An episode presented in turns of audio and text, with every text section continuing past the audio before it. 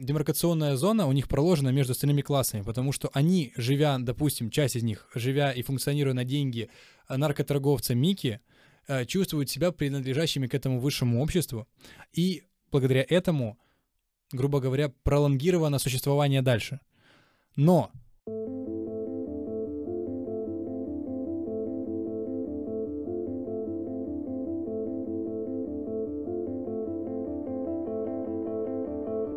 Гай Ричи.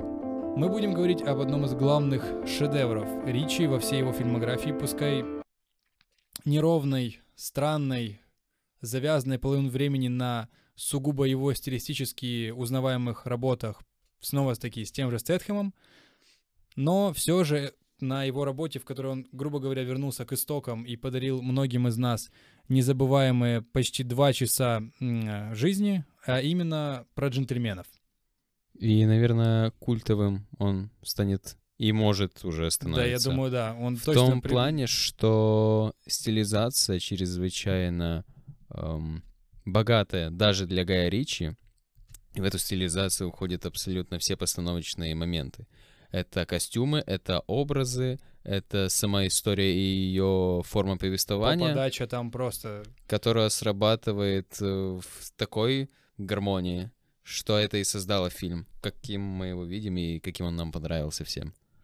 Удивительно, что Ричи здесь обращается не только к своим излюбленным, знаешь, инструментам, то есть это работа с фактурой Британии, работа с фактурой реальной Британии на самом деле, не той, которая у нас романтизирована и представлена в более таком глобалистском поле, а именно э, с разделением на классы очень жестким в Лондоне, с наличием огромного э, пласта гопников буквально, гопников, преступников и малолетних гопников, которые больше напоминают, знаешь, реальных острых козырьков, а не тех, которые романтизированы в итоге были в э, сериале. Но фактически это вот представляет собой печальнейшее зрелище, если присмотреться очень внимательно. И он не только к этому обращается, но еще и к определенной, к определенному переводу э, картины в ранг изначально народный. Почему? Потому что он строит весь слог, на котором общаются два, ну, как бы, основных рассказчика. Это Чарли Ханем, который играет помощника э, Микки Пирсона, он же Мэтью МакКонахи, и... Э, Хью Грант. Хью Грант, который играет Флетчера, по-моему, этого да, да. журналиста. Их манера, во-первых, поведения и общения, там, где они действительно находятся постоянно оба в конфронтации, но конфронтации, в которой дают друг другу свободу э, высказаться и проявить себя. Мы это поймем по ходу фильма к концу ближе. Но э, их подача, их формулировки и половину времени, особенно в кинотеатре это круто чувствовалось э, в украинском дубляже, это звучит больше как стих, больше как какая-то поэма, там, где половина реплик в рифму.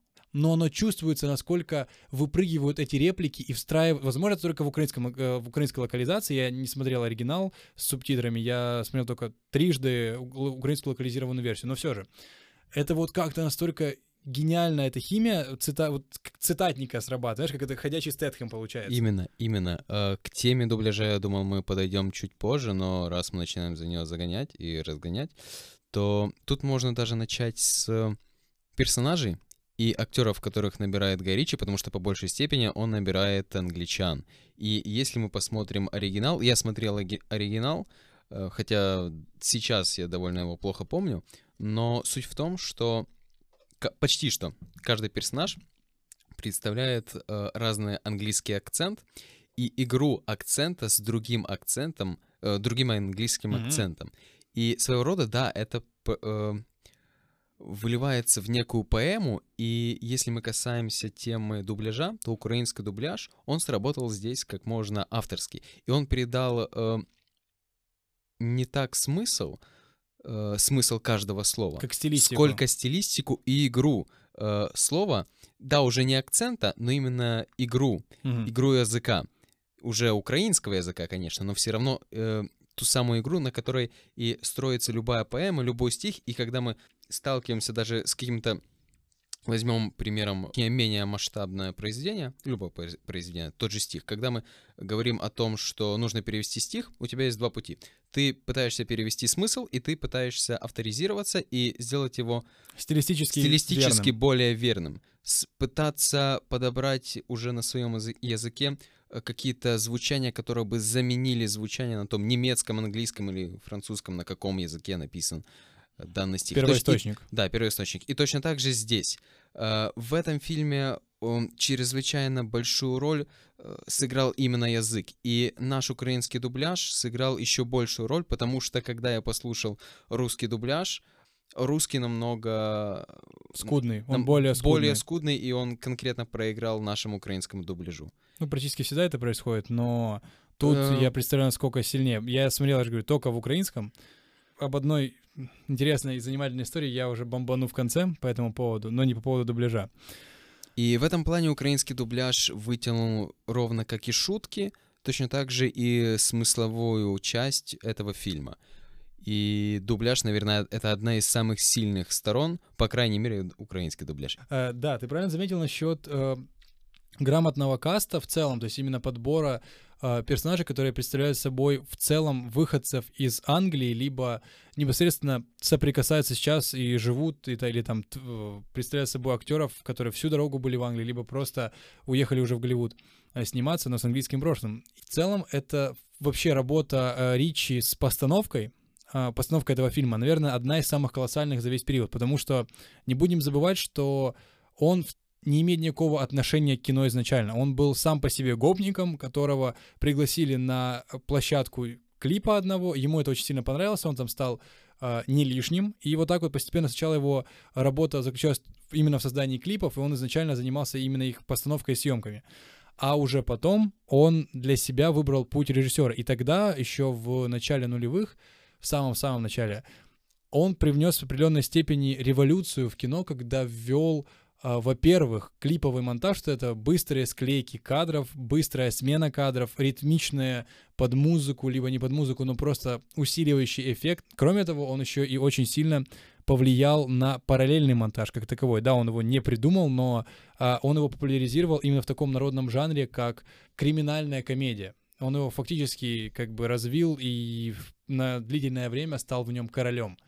И вот это очень интересно. Кроме того, что он возвращается к истокам, возвращается сразу в Лондон, возвращается сразу э, с очень мощным кастом. Чарли Ханна, Мэтью МакКонахи, э, Хью Грант в роли Флетчера. Колин Куча- Фаррелл. Да, еще Кол- Колин Фаррелл — это вообще отдельная история. Тренер — это нечто. Но, кроме этого, он а, сразу же идет с козырей в виде использования всех своих технических навыков. То есть тут, кроме химии персонажей, химии, которая воплощена, как ты правильно заметил, в борьбе определенной а- акцентов и взаимодействии а, акцентов уже на, на основательном уровне в виде того, что понимает каждый. То есть это как бы разные регионы, разные слои, разные исторические бэкграунды, и естественно, что у них будут разные интересы. Если у человека, ну, у людей разные акценты, это, скорее всего, так и воплощается, настолько, если переходить поле гиперболизации. Кроме этих всех аспектов, которые нужно было проработать на уровне постановки, он еще обращается к сценарным решениям вместе с техническими, которые изначально уже были вот в период ну, последних работ Ричи, которые были в Голливуде, они уже были не так распространены. Сейчас это скорее было серьезной заявкой на то, что режиссерская карьера его еще может нас много чем удивить, потому что полноценно фильм раскрывается Наверное, на бумаге это не был шедевр от слова совсем, потому что само по себе повествование с таким параллельным монтажом и а, вырыванием из контекста сцен, оно раскрывается именно благодаря гениальности в последующем монтажа. То, А, что невозможно было рассказать и описать, Да. нужно было увидеть. Вот, знаешь, это очень сильно напоминает историю, когда у всех был э, знакомый во дворе, который приходил и травил вот эти вот истории с кучей деталей, где надо было постоянно прерываться и идти в начало, в середину, в конец. Друг со двора, у которого был багаж охеренных историй, и он действительно понимал, ну, как бы их помнил до... и искусство до- повествования. Да. Но при этом он не мог бы сделать это э, в шикарных красках с визуальными эффектами. Да. Потому что то, что мы видим у Гая Ричи, опять-таки это касается постановки и стиля постановки, э, сопутствуется возможно, всей цветовой гаммой, потому что мы видим, тут будет отдельная, наверное, часть про костюмы, костюмы, которые в течение всего фильма меняются, меняются образы благодаря этим костюмам персонажей, и в целом костюмы стали какой-то отдельной иконой этого фильма, которые э, начали распространяться по всему миру буквально, потому что даже у нас уже э, можно увидеть какие-то, знаешь, эти виды спортивных костюмов, которые носил Корин, э, Колин Фаррелл. Да, и... и его банда. Да, теперь можно увидеть эти костюмчики на подоле. И буквально эти краски, они не только в костюмах проявляются, они проявляются во, всем. во, во всех э, локациях, которые Даже снимается в интерьерах, фильм. Да. В условных э, английских замках, где они будут снимать, дорогах, бульварах, офисах, домах, подвалах, даже... В плантации планта... травы, да, да. плантация травы, которая была в этих... Э, в контейнере в грузовом. В вайбных, нуарных э, каких-то фиолетово-зеленых тонах, которые переливались буквально. Это, это отдельный сочный кадр, который можно разбивать. И все это срабатывает. Даже клип э, банды тренера, он тоже... Это настолько, он настолько тоже глупо является и стильно отдельной цветовой получается. гаммой. Да, это настолько глупо и стильно, что, ну, это неотъемлемая часть этого фильма. Когда именно эта цветовая гамма насаживается на историю того же Флетчера, ко- который, по сути, и рассказывает историю этого фильма, э, Но это потом оказывается, что. Чарли Ханнем ее рассказывает. Именно. Но это уже, знаешь, сюжетный поворот, которым и заканчивается повествование Гая Ричи. Оно началось с рассказа, продолжилось с красками и закончилось плот-твистом. Сама по себе сценарная структура здесь простая, как, я не знаю, как сапог, потому что у тебя буквально практически замахиваясь на какую-то небольшой детективчик, все простраивается по одной прямой, которая ведет к разрешению конфликта, который назревает впоследствии одной единственной сделки, которую хочется закрыть, ну, которую хочется в целом, как бы Микки Пирсону выйти э, из этого бизнеса и остаться уже э, репутационно чистым, свободным человеком, которому не может быть никаких претензий. И вот эта вот структура, она скорее даже работает на пользу фильма, потому что благодаря отсутствию усложнений и благодаря отсутствию надстроек в виде определенной стилизации под какие-либо другие жанры, под именно криминальную драму или еще что-либо в этом духе, мы получаем не просто фильм, который говорит с нами на одном языке, мы получаем картину, рассказчик, который нам становится другом на эти два часа. Мы Единственная реально- сложность, которая проявляется в этой истории, это самодетализация повествования. Сценарий и сюжет у тебя довольно простой. Микки Персон хочет закончить карьеру, заключить сделку. Эту сделку хотят подосрать. Все. Дальше начинается сугубо с- э, детализация этого процесса. Да. И, и это делается со вкусом, со, с пониманием стиля и с пониманием обстоятельств, в которых это может быть, потому что на самом деле, учитывая события, которые происходят последние полтора года, то, что может твориться в жизни, мне кажется, тяжело даже придумать и воплотить на экране. В целом, вот эти вот надстройки, которые идут уже на уровне реплик, на уровне цитат актеров, на уровне эмоций, на уровне смены костюмов и на уровне смены локаций, где фактически нас наталкивают на такую стратегическую бродилку, знаешь, ну как бы как в компьютерной игре, что вам надо за наименьшее количество ходов и наименьший риск для себя минимизировать последствия как бы ошибки. Мы становимся максимально интегрированными в этот процесс. Реально одна линия, мы от нее не отрываемся практически, кроме, правда, в конце твиста с русскими и с русскими олигархами, точнее, русским олигархом и его местью. Но это скорее усиливает только эффект того, что внимание к деталям Ханема, а, ну, помощника Пирсона, попытка тренера перекрыть ошибки своих подопечных приводит нас все равно к какому-никому хэппи-энду, который в этой истории не кажется обязательным. То есть у тебя криминальная комедия, в которой в целом может умереть кто угодно, и это не будет чем-то новым. Вот в этой динамике, в бешеной этой динамике с э, химией между актерами, с борьбой акцентов, с борьбой акцентов в одежде, с, э, сталкиванием разных культурных и социальных слоев, с переходами от высшего общества к низшему, которое занимается распространением китайского героина, марихуаны, еще чего-либо. В конечном итоге мы приходим к выводу, что вся эта история, она не столько про наркотики, сколько про борьбу человека за выживание. Ну и, в принципе, борьбу как бы индивидуума за это.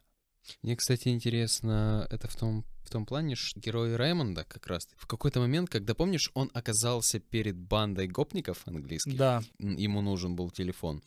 Был некий диалог с этим, с этим чуваком, у нас в дубляже это его перевели как бляха, который мне показывал Реймонда как человека, который вырос непосредственно в среде этих гопников, и я думал, эт- этому будет некое продолжение и некая сюжетная арка, которая, возможно, в конце или под конец фильма э, сможет развиться. Но ее не было, и так как мы знаем, что будет продолжение «Джентльменов», мне кажется, э, этому место быть э, некой сюжетной арки, которая рассказывает про героя э, Ханема, который вырос непосредственно в среде таких же гопников. Мне кажется, что тут еще важный фактор, что он знает рынок наркотиков не понаслышке, как минимум, из-за того, что он э, в сцене, когда они врываются за дочкой графов, или лордов, кем они там являются по статусу, не знаю, он говорит, что я представитель старой школы, я люблю закручивать косяк 50 на 50. Я не люблю вот этого всего подсыпания там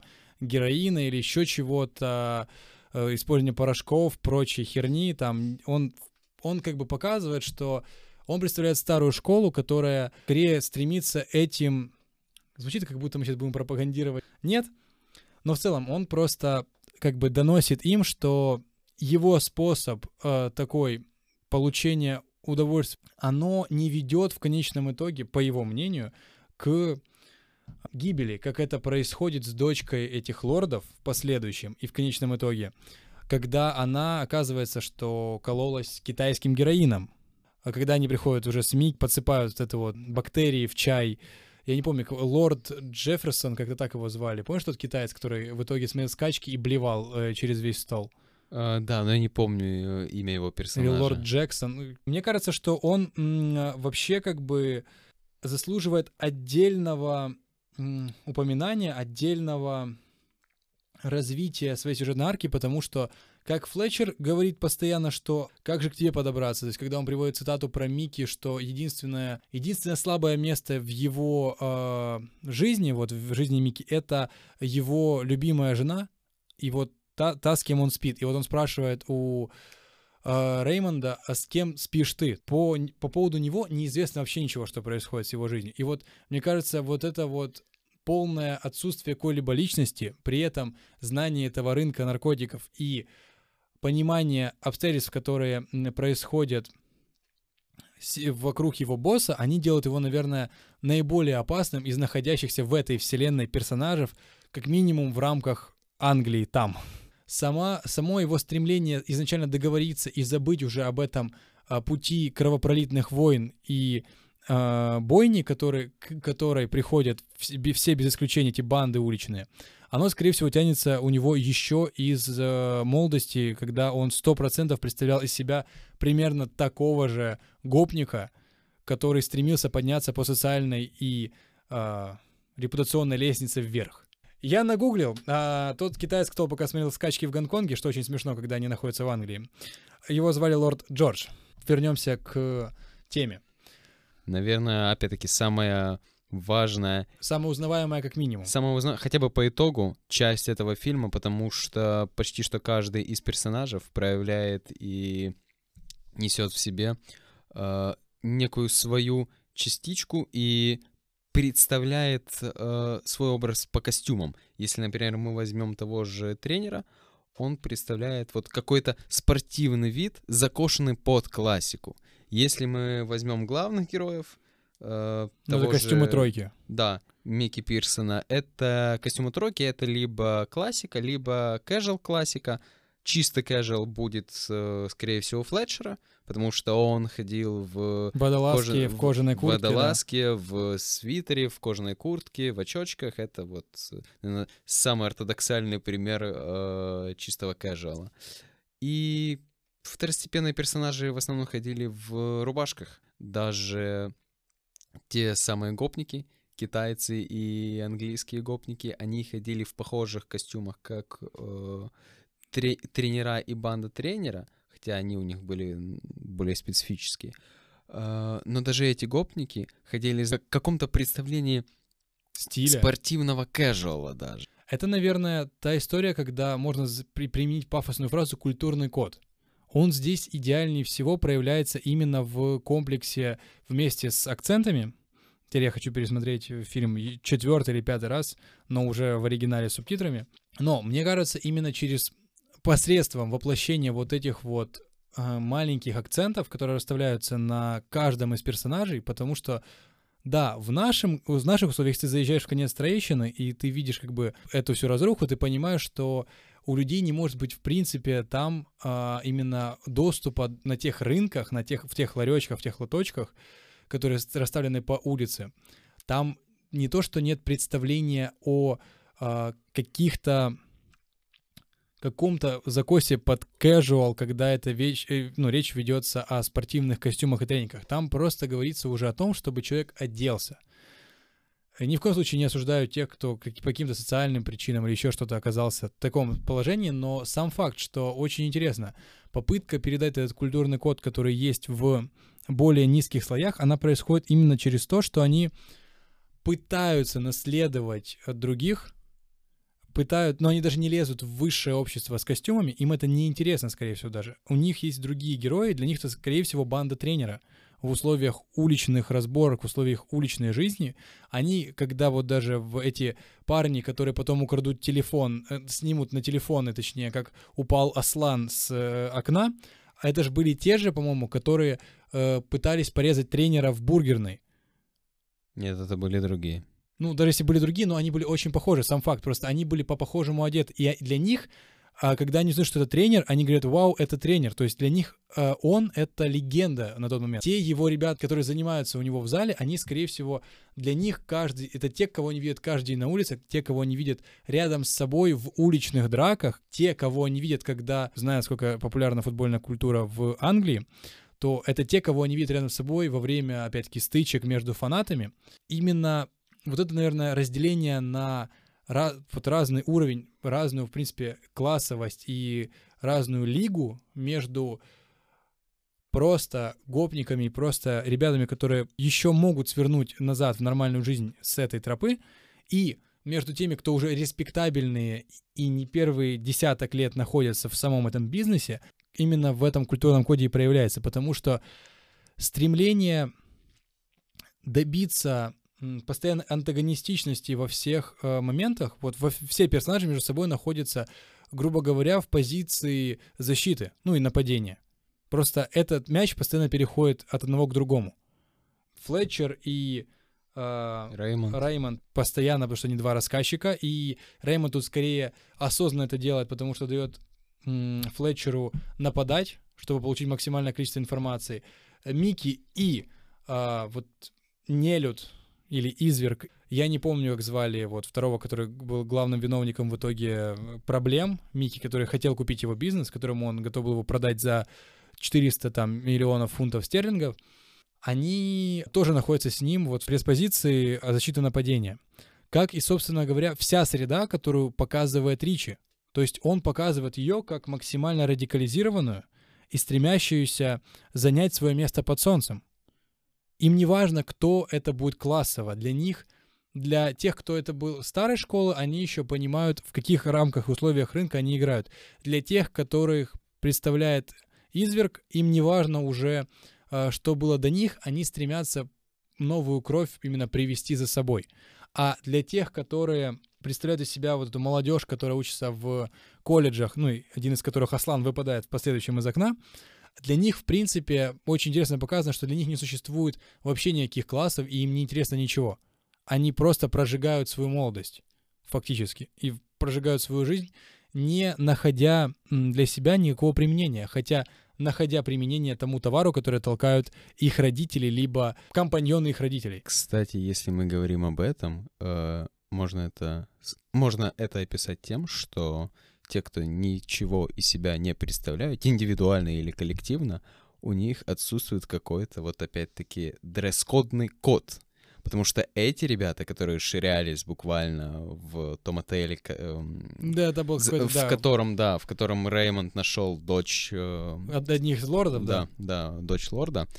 а, если посмотреть на них и на их одежду, у них отсутствует как раз-таки дресс-кодный код. И ровно серые так же, ровно так же, как и та банда, которая напала на тренера, потому что это как раз-таки была, ну, буквально какая-то банда школьников. Ну да. У них довольно разнообразный и в то же время э, совокупный, ничем не примечательный э, образ, который, в принципе, ни за что не говорит. Потому что когда мы видим банду тренера, мы понимаем, что это банда тренера. И мы понимаем, что ни с кем другим мы ее не спутаем. Мы не спутаем ее э, с охранниками Пирсона. Мы не спутаем ее с каким-то casual, э, который носит Флетчер и, возможно, другие журналисты, которые, возможно, в других фильмах будут проявляться. Или мы примерно понимаем, что Флетчер, кстати, это же какое-то косвенное проявление персонажа на периферии. Флетчер вроде бы из-за вас, из-за нас. Он даже с этой оговоркой приходит к Реймонду, говоря, что сначала он рассказывает, что у него есть из информации, а потом говорит, ну, я тебе эту информацию, собственно говоря, и продаю. А если не продам ее тебе, продам ее кому-то другому. И вот даже дресс-код говорит за характеристику персонажа, но если его нету у самого персонажа, нету и самого персонажа как такового. В этом контексте точно да. В контексте фильма, да. Да. Что интересно, в целом, кстати, вот персонаж именно Флетчера, он очень сильно выбивается из контекста остальных э, журналистов, которые нам заявлены. А их всего заявлено еще двое, если я не ошибаюсь. Это его главный редактор, который начинает копать под Микки и заказывает материал у Флетчера. И э, второй журналист, которого мы мельком видим, на него толком не обращается внимания. И что вот интересно, выделяется его главный редактор, который стремится попасть в это высшее общество, которое себя демаркационная зона у них проложена между остальными классами, потому что они, живя, допустим, часть из них, живя и функционируя на деньги э, наркоторговца Мики, э, чувствуют себя принадлежащими к этому высшему обществу, и благодаря этому, грубо говоря, пролонгировано существование дальше. Но он, пытаясь попасть в это общество, максимально уязвим. И именно возвращаясь потом после поражения от Мики, э, который тоже с ним находится, этим главным редактором, в позиции атака-защита, он, возвращаясь в свою уже среду, там, где он царь и бог в контексте издания, ставит задачу нарушить идиллию, которая воцарилась в жизни Пирсона хоть на какое-то время. Работающие фабрики по производству травы, ну как, работающие плантации и последующим фабрика и последующим сбыт, налаженная система этого сбыта и его ритм жизни, то есть как бы как он себе это представляет. Но что интересно, при этом сам Флетчер тоже резко от него отделен от этого мира журналистики, поскольку он представляет какая, ну, то есть когда он в конце говорит, «Х- хотите меня пытайте, но если вы меня убьете, материал, и если у вас будет даже желание пытать, а, но если вы меня в конце убьете в итоге, то вступает в силу моя страховка, которая по его указанию будет отправлен материал, будет отправлен сценарий, еще что-то. Уже не первый раз имеет дело с э, не просто гопниками, а полноценной мафией, полноценными криминализированными структурами, и он, в принципе, понимает, на что он идет. Персонаж, который м, скорее даже, он от обоих миров, и он происходит скорее не потому, что это необходимо, а вопреки обстоятельствам. Он — это скорее единственная надежда вот этого вот главного редактора на возмездие, и при этом он же его главная проблема, которая, принося такие материалы, подводит его под удар. Ну, какой мы, насколько изобретательный был удар, я все еще в восторге. Да, вы можете сами это пересмотреть или хотя бы посмотреть впервые, если... Но Не это, смотрели но это охеренно. Вот это решение, я не знаю, в каком бреду, когда они это придумывали, сценаристы, но настолько изощренного, Самое либо интересное, что это в самую финальную точку мы этого никогда же не увидим, потому что она за кадром происходит. Ну, там хватает просто звуков и комментариев тренера с его командой. Но мне другое интересно, это ж, скорее всего, это точно было у кого-то из авторов в жизни. Потому что такие истории чаще всего э, не придумываются, они берутся из реальной жизни. Мне прямо интересно узнать обстоятельства, которые предшествовали этому. Ради таких историй, на самом деле, только и может придумываться фильм. Да. А Что еще интересно, то, насколько показан демократичным, как бы это сейчас странно не звучало, но криминальный мир Лондона. Почему? А, Как минимум потому, что жена Микки Пирсона владеет полностью ну, своей автомастерской, э, которая заточена под работу с высококлассными классными, уникальными, очень дорогими, респектабельными, какими угодно, при, подбирайте другие прилагательные, если есть на то желание, машинами, в которой работают исключительно девушки. Это она позиционирует именно как храм женственности, красоты, ну и э, всего вот остального. Единственный, кто там есть, это как раз-таки Роджер, по-моему, его зовут, у которого уникальный вкус на траву, которого да, скурил Микки у, в, в кабинете да, у да, своей да, в жены. жены.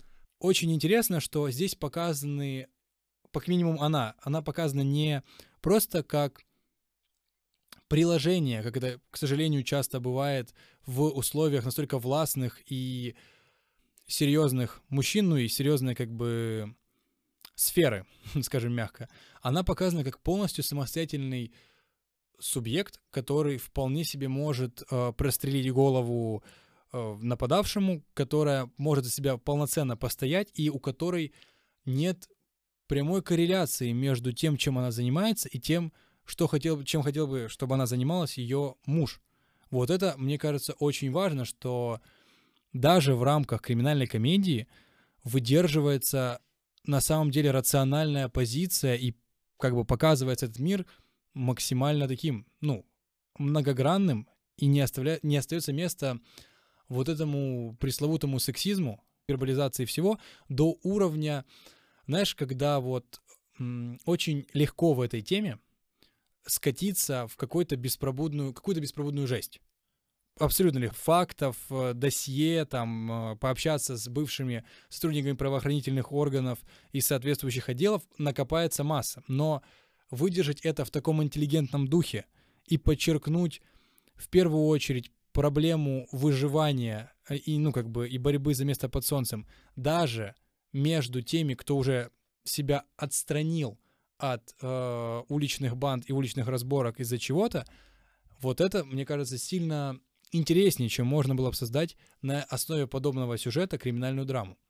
Но интересно, что кроме сексизма и отсутствия гиперболизации, мы еще видим, как ярко и просто интегрирован уже вот этот мир, постепенно интегрируется криминальный мир в непосредственный мир современный и повседневный. Это, возможно, ну, как бы мы не знаем точно, как это происходит, и не очень хотелось бы узнавать, но фактически становится понятно, что дела уже не ведутся как раньше, и даже это можно понять без какой-то, ну, комедии, без э, обращения к архетипам и без работы с такой стилизацией, как это происходит у Гая Ричи. Но, что немаловажно, все какие-либо переговоры или разборки происходят в обстоятельствах, которые не напоминают вот стандартный сеттинг, который мы себе представляем. Это уже более... Это, они все стремятся отбелить свою репутацию и честь. Это, в принципе, одна из главных мотиваций Пирсона. Он, как, ну, как бы он подчеркивает, что когда этот бизнес станет легальным, именно марихуаны, когда будет ее декриминализация, по его мнению, она точно будет, в глобальном масштабе. Этот бизнес будет приносить миллиардные доходы, и там нужен человек с, репута... с э, исключительно чистой репутацией. И вот он стремится таким стать. Что интересно, они уже больше не пытаются давить своим авторитетом, как это было в прошлом веке, когда условно, условно Аль Капоне, один из самых известных, популярных, это для него скорее было важно, чтобы это был именем нарицательным. Это в сериала «Страх» одним как бы его появлением или даже упоминанием, но здесь это уже стремление именно полностью залечь на дно и минимизировать какие-либо последствия для себя, для своей репутации и для вхождения в обычные гражданские общества, в светские, в э, культурные, и вот во все в этом духе. И мне кажется, что современный мир тоже на это немного похож — особенно если брать вот контекст каких-то очень дорогих колледжей европейских э, или еще чего-то подобного, что там могут учиться люди, происходящие из диаметрально противоположных э, сословий, семей э, и социальных каких-то групп, но это сейчас практически не видно.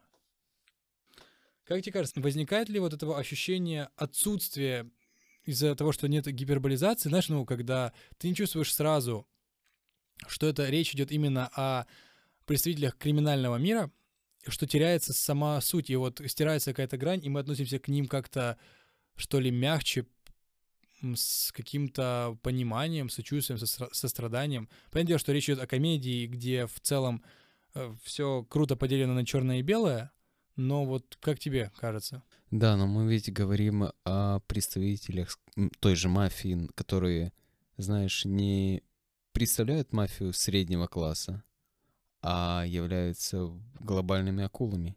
И по этой причине их характер, их действия, их э, отсутствие намерения э, в том, чтобы делать разборки, знаешь, на условных заводах э, с пистолетами в руках самим, довольно понятны. Никто не будет заниматься подобным на их уровне. Именно потому Пирсон тот же является главой мафиози буквально в Англии, да, ну, одним из. И мне кажется, такие прилагательные к подобным бандитам не, неуместны. Они уже настолько стремятся быть вхожими в любое общество, чтобы контролировать на другом уровне безопасность своего бизнеса, что это в целом было бы для них бессмысленно рисковать своей репутацией, связями и возможностями только ради того, чтобы позвенить оружием и продемонстрировать какой-либо свой характер. Все прекрасно, и из тех там четырех просмотров или трех, которые у меня были фильма, все было шедеврально, особенно в кино, с соответствующим монтажом, картинкой и звуком. Но вот буквально вчера я пересматривал этот фильм, и на Мегуго э, украинский дубляж, но монтаж подложен русский права, ну, как бы, на дистрибуцию, видимо, украини... украинизированной версии не были завезены. И я тебе скажу, я так охуел. Честно. Потому что, когда ты видишь сначала вывеску просто «джентльмены», ты не понимаешь, ну, почему она на русском. А когда определенные сцены, во-первых, определенные сцены добавляются, ну, там буквально с графикой дополнительной, а в них ты видишь отсутствие локализации, у тебя возникает вопрос, так в смысле? Вы же, ну, какой-то, какой-никакой официальный сервис, какой-никакой официальный дистрибутор. Ну, не, даже не дистрибутор, вы купили права на прокат, и вы за это берете деньги. Ну, как, как? В любом случае, заканчивая, нужно сказать, что «Джентльмены» — это, знаешь, фильм из разряда э, статусной постановки, которые имеют место быть, и более того, как пример с «Джентльменами», обя- обязательно имеют э, место для продолжения. Да. И если фильмы Гая Ричи и не только его будут выпускаться в таком сегменте, то мы имеем дело с каким-то новым видом, подклассом фильмов, стилизации именно, которые одно удовольствие смотреть. Да, он как бы в очередной раз подтвердил, что создает проекты, не оглядываясь на премии и на какие-либо, ну, похвалу критиков, а создает в первую очередь то, что ему интересно, на те темы, которые ему интересны, и там, где он чувствует себя вполне уверенно и может на эти темы говорить совершенно спокойно, зная, опять-таки, как, на каких э, наречиях и как называется трава, э, что нужно, как, как именно ведут себя люди, и в целом такая вот, мне кажется, любовь к Ричи, она абсолютно оправдана.